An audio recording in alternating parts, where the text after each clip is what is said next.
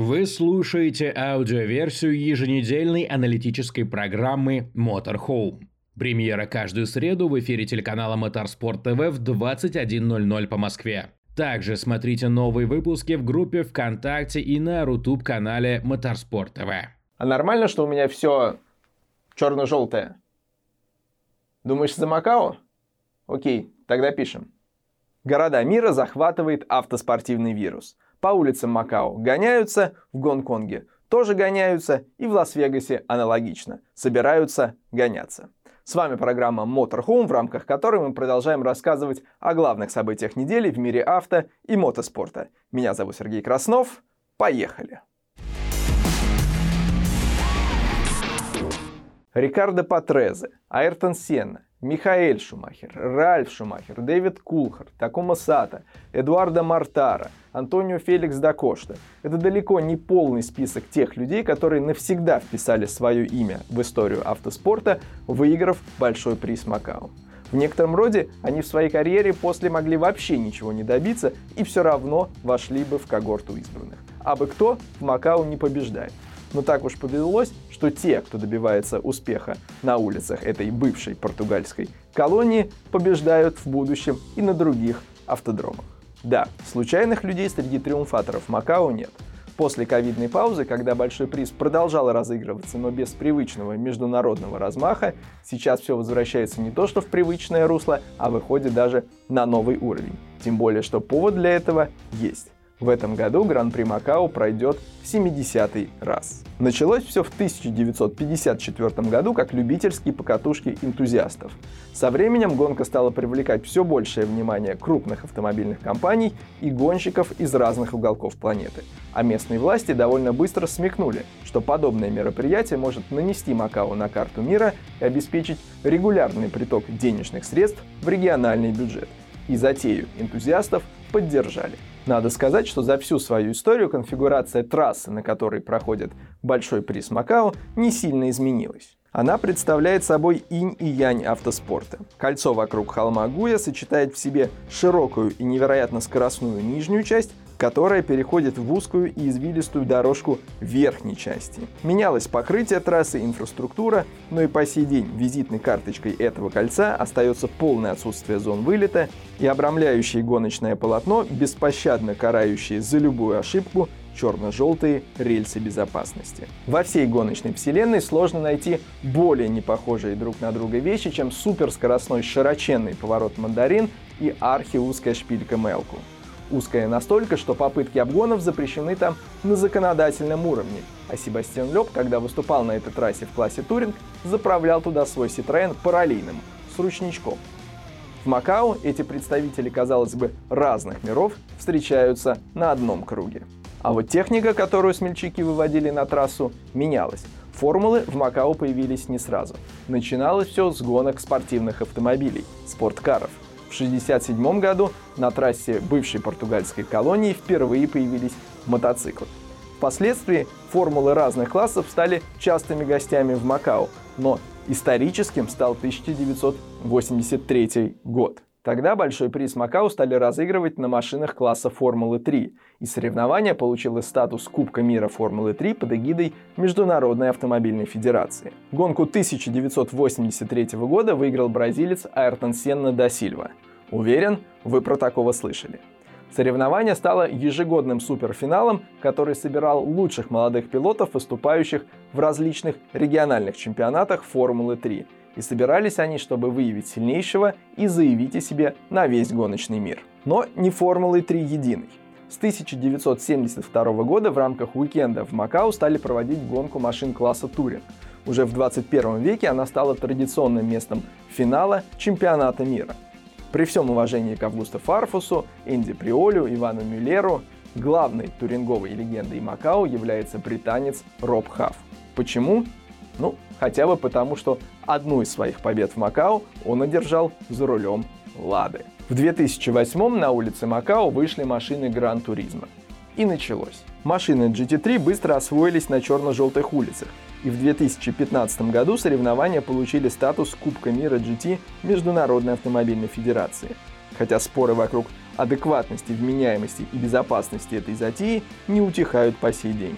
Мощным, быстрым, но большим по меркам Макао машинам класса GT3 на городской трассе приходится достаточно тесно. Это приводит как к масштабным завалам, совокупная сумма ущерба в которых исчисляется миллионами долларов, так и гонкам, которые по большей части проходят за автомобилем безопасности. Хотя сегодня это можно отнести ко всем категориям. Такова специфика Макао сегодня.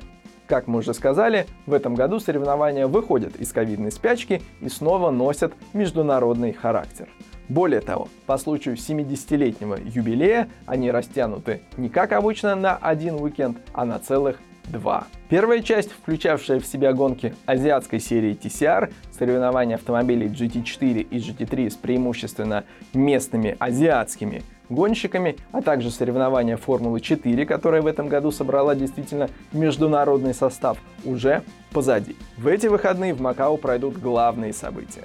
Мото Гран-при Макао, этап мирового тура TCR, Кубок мира GT и, конечно же, большой приз Макао. Состав участников максимально серьезный. В Туринге нас ждет выступление самых ярких пилотов этого класса, среди которых том Коронель, Норберт Михелес, Ян Эрлаше, Тед Бьорк, Микель Асконе и, конечно же, Роб Хав. Какая туринговая гонка в Макао без британца. Он был одним из немногих, кто даже в эпоху ковида все равно приезжал на эту гонку, отсиживая неделями на самоизоляции. В Кубке мира GT еще веселее. Производители продолжают проявлять заинтересованность в данном соревновании и отправляют туда не только технику, но и лучших заводских пилотов. Среди участников все пять предыдущих победителей Кубка. То есть Маро Энгель, Лоренс Вантор, Эдоардо Мортара, Аугусто Фарфус и Раффаэле Марчелло. Помимо них бросят вызов трассе и соперникам действующий чемпион ДТМ Томас Прайнинг, экс-чемпион ДТМ Шелдон ван дер Линде, обладатель большого приза Макао 2011 года Даниэль Хункаделья, победитель 24 часов Ле-Мана Эрл Бамбер, а также Даниэль Серра, Жюль Гунон, Кевин Эстр, Маттео Кайроли и другие. При таком составе участников одно удовольствие уже просто наблюдать, как их машины стоят на решетке. Что уж говорить про гонки по просторным проспектам, переходящим в узкие улочки, по габаритам, едва превышающие ширину восхитительных GT3 монстров. Формуле 3 в рамках большого приза Макао громких имен тоже хватает. Но уровень децибел разный. Некоторые имена хорошо знакомы, правда, по большей части специалистам, у кого-то известная гоночная фамилия, ну а кто-то просто возвращается в Макао за добавкой. Смотрите сами. Дина Беганович, Пол Аарон, Габриэль Мини, Франко Колопинто. Эти ребята уже заявили о себе в младших формулах и продолжают карабкаться наверх по гоночной лестнице, мечтая о Формуле 1. И победа в Макао может стать очень важной ступенькой на этом пути. Чарли Вурца и Себастьяна Монтою тоже можно было вполне отнести к первой группе. Но их имена, а точнее фамилии, знакомы и тем, кто за молодежными сериями не следит. Дэн Тиктум уже дважды побеждал в Макао. В свое время этот успех позволил ему как бы перезапустить забуксовавшую карьеру. И вот он возвращается за третьим титулом. Ричард Версхор, последний победитель Макао на технике Формулы 3, решил тряхнуть стариной как и Маркус Армстронг, который после своих выступлений в Макао уже успел проявить себя даже на уровне Индикара. И вот он также возвращается, как и София Флерш. Большой приз Макао открыл имя Софии Флерш для широкой автоспортивной общественности, правда, при не самых приятных обстоятельствах. Ее эпичный краш в гонке 2018 года стал первым серьезным упоминанием о гонщице Софии Флерш повести временных лет мирового автоспорта. Да, можно долго говорить, что современная Формула-3 это вам не настоящая трешка. К оригинальному концепту значительно ближе сегодня Формула-4, когда гонщики, участвующие в различных региональных соревнованиях на технике Формулы-4, могут раз в год собираться в одном месте и выявлять сильнейшего. В Формуле 3 же сейчас получается ситуация, что значительное преимущество появляются те, кто выступает в чемпионате Формулы 3, одном единственном. С листа на этой технике выступить и проявить себя достаточно сложно. Про необходимость ДРС в Макау я даже и говорить не буду. Но другого у нас сегодня нет. Молодежь все равно собирается яркая, талантливая, так что будильнички заводим на пораньше и в путь. Там же в Азии, недалеко от Макао в Гонконге, прошел финальный этап сезона чемпионата мира по ралли-кроссу. Очередной, шестой в карьере и четвертый подряд титул взял швед Йохан Кристоферсон. Последний раз он не выигрывал чемпионат в 2019 году. Но тогда, кстати, этот сезон мы показывали, тогда он просто не участвовал в ралли-кроссе, а ехал сезон в мировом туринге. А вы говорите Red Bull, Макс Ферстаппен, тут и Тони Боу занервничает. Кстати, о Тони Боу. Сезон X-Trial в этом году продлился несколько дольше, чем было запланировано. Чтобы определить победителя финального этапа, понадобился тай-брейк. В ходе решающего раунда Тони Боу и Габриэль Марсели набрали равное количество штрафных баллов. С овертаймом в виде дополнительной секции лучше справился Боу. Тем не менее, такая концовка дает нам неплохую затравочку на следующий сезон. Тони не молодеет, молодежь набирается опыта. Зрители Motorsport TV могли наблюдать за событиями финального этапа в прямом эфире, а в программе Motorhome мы еще раз вспоминаем его лучшие моменты.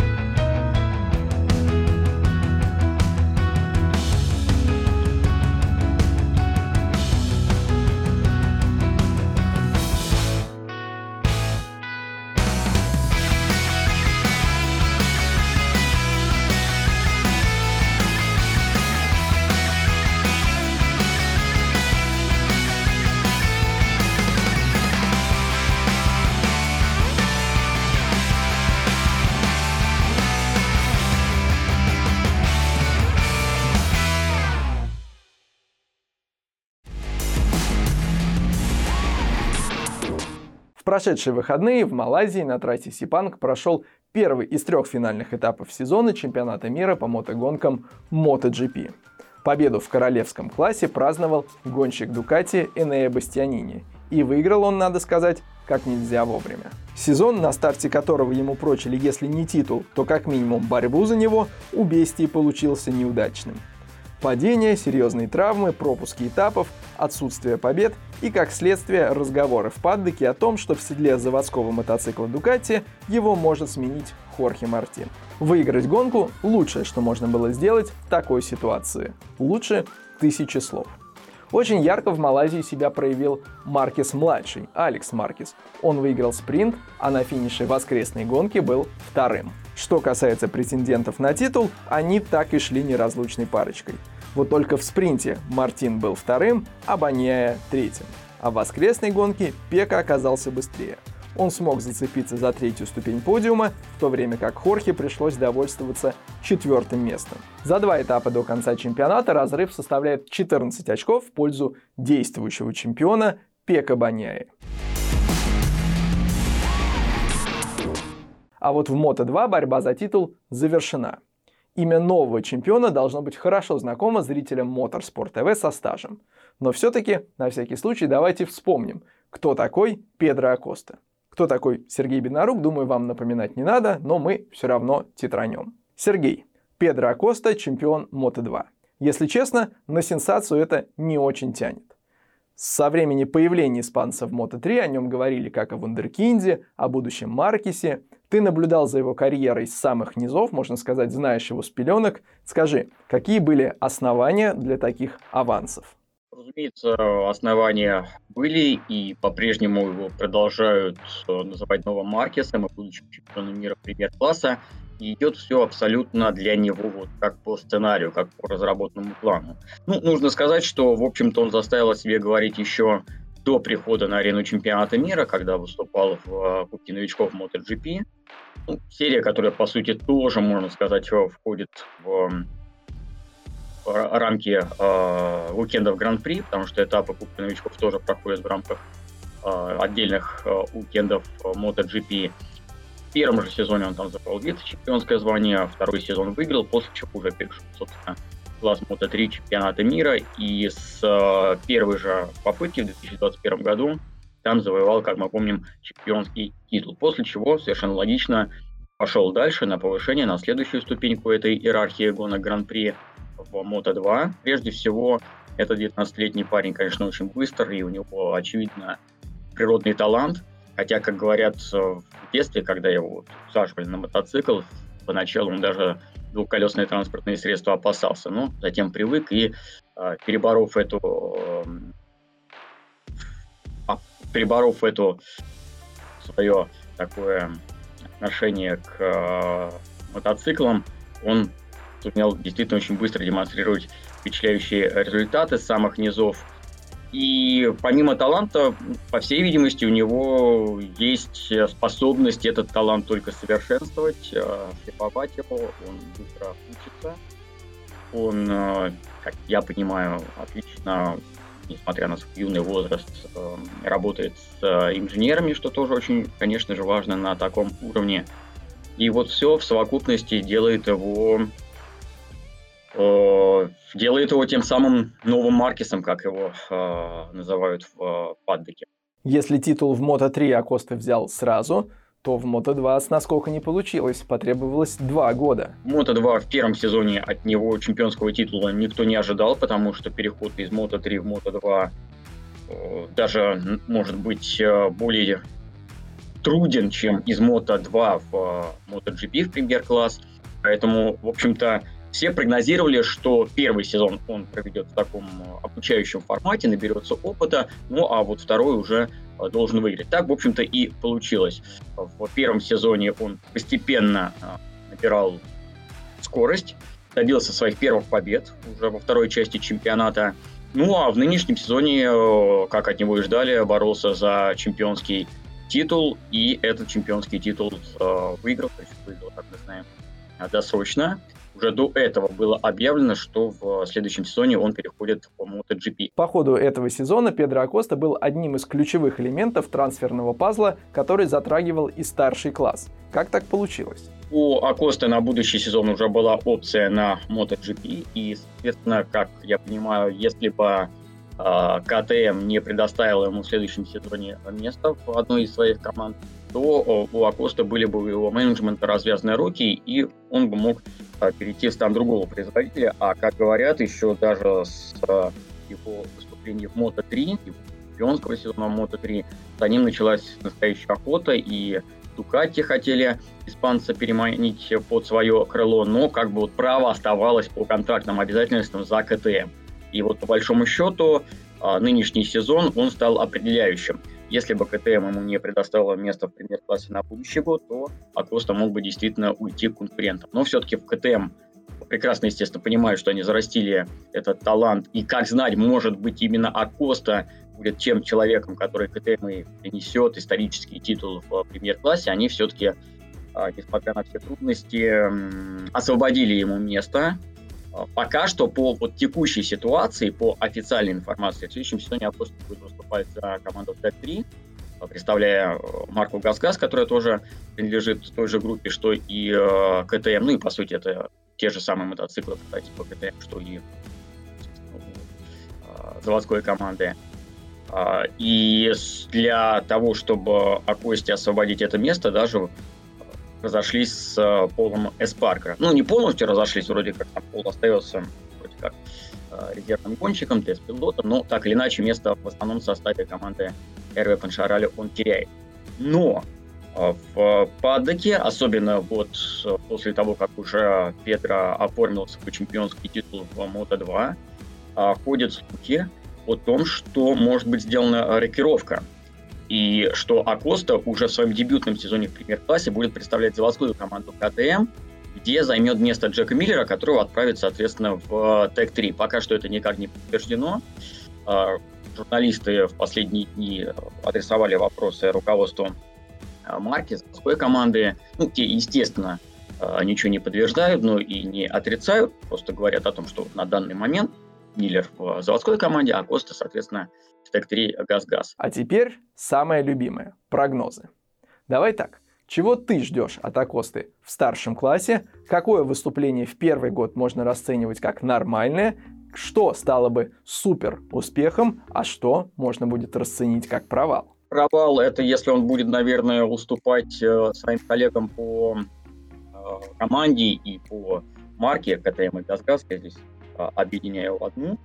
Э, безусловно, в любом случае первый сезон, он является сезоном учебным, но я думаю, что, конечно, от Акосты уже будут ждать, по крайней мере, периодических каких-то таких ярких э, гонок и выступлений. Я думаю, что он способен их продемонстрировать. Я думаю, что если подиумы будут, это будет уже весьма хорошим результатом.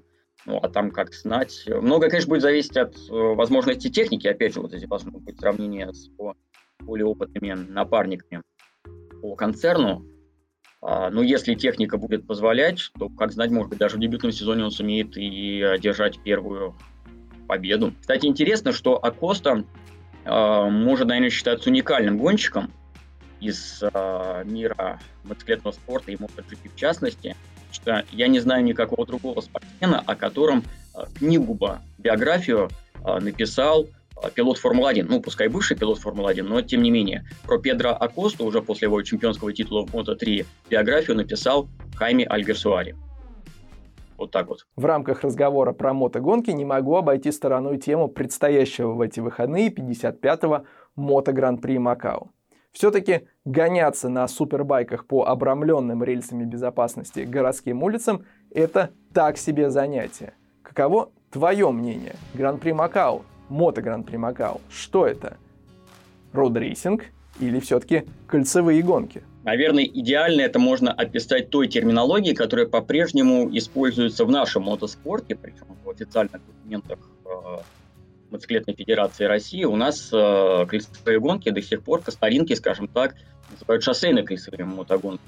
И, наверное, вот этот термин, он как раз идеально подходит для Гран-при Макао, потому что, ну, с одной стороны, это, естественно, э, кольцо, трасса кольцевая, а, с другой стороны, трасса городская, что сейчас не характерно для мотоциклетных гонок а, такого уровня. Мы знаем, что, естественно, мировой супербайк и MotoGP на городских трассах сейчас не проводятся, хотя были и времена такое было, но сейчас это просто, естественно, не соответствует стандартам безопасности этих серий.